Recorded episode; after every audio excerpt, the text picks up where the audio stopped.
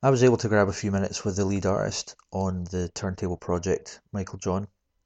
Uh, so we first of all discussed my selection um, for the for the event, which was a song by Fleetwood Mac called "The Chain" of Formula One coverage fame, and then I managed to find out a wee bit about Michael John himself and and why he decided to do this project and what he gets out of it. Tell me, Andy, um, you picked the chain by Fleetwood Mac.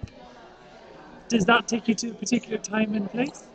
It does actually, yeah. Um, I'm not actually that big a Fleetwood Mac fan, Uh-huh. but I am a big Formula One fan. Ah, okay. So, Tell me more. and when I was younger, I used to watch Formula One on telly. Uh-huh. And then it was about 10 years later or something like that, I realised that the theme tune, the really famous theme tune from Formula One coverage on the BBC was Uh-huh. The Chain by Fleetwood Mac. True story, exactly. Yeah. So, yeah, that's And it. up to that point, did you think it was special music for the Formula Honestly, One? yes, because I thought um, the I don't know, like BBC sports coverage theme tunes like Ski Sunday and Grandstand Yeah. and the Snooker. I can tell you that the snooker, That's Drag Racer by somebody or other. I thought the snooker, or maybe it's the darts. I think the snooker is Song for My Father by Horace Silver. Ah, there you go. I think that's the snooker, but double check. Right, I will double check that. Song for My Father is definitely one of those, right. but I'm not sure which one it is. Either way, they're all brilliant. Like, I just thought like part part of the fun, no matter how rubbish the race was, part of the fun was the music to start it off with. That's So, um, yeah, and that's it. That's that's why I picked the chain. That's lovely. And did you watch? Was it at home? Did you, did you, did you watch? The Uh, yeah, it was at home. Yeah, at home on terrestrial TV. And was that kind of a family affair, or was it very much your? It was just me. It was me time. It was and, you time. Yeah, me time, and I, I was quite young at the time, and I don't really remember who was racing Uh, or who won. yeah, Uh, but I remember enjoying just whatever happened Yeah, on a Sunday morning, it was afternoon. something So you could depend on. yeah, exactly. And do you still feel that way about Formula One? Not so much now because it's not. It's not on the BBC half as o- half as often as it used to be, Yeah, yeah.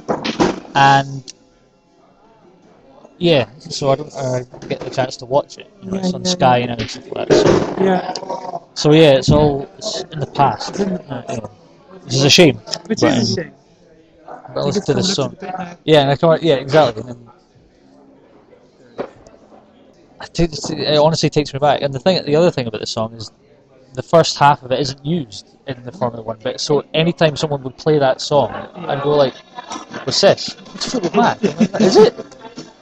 Oh, it's a Formula One tune, right? I got it, yeah, yeah. Whoever actually decided to take the second half of this song yeah. and use it, that was a good choice. That was a genius. Yeah, Yeah, good choice. it's an absolute genius. Um, so far, it's felt it, it feels. Well, I've had a great experience working on it up to this point. I feel like it has probably exceeded my expectations in terms of the number of people who have interacted with it, and also maybe the um, this sort of the strength of their reaction has been, has been really really nice to hear, and, and sometimes really surprising actually. Um, I think because I have a very active relationship with music in my life, um, it maybe sometimes surprises me when people, when we encounter people who, who, don't have that relationship with music, who had that at one point, and maybe it, it faded away, or they let it slip, or what have you, for whatever hundreds of reasons life gets in the way.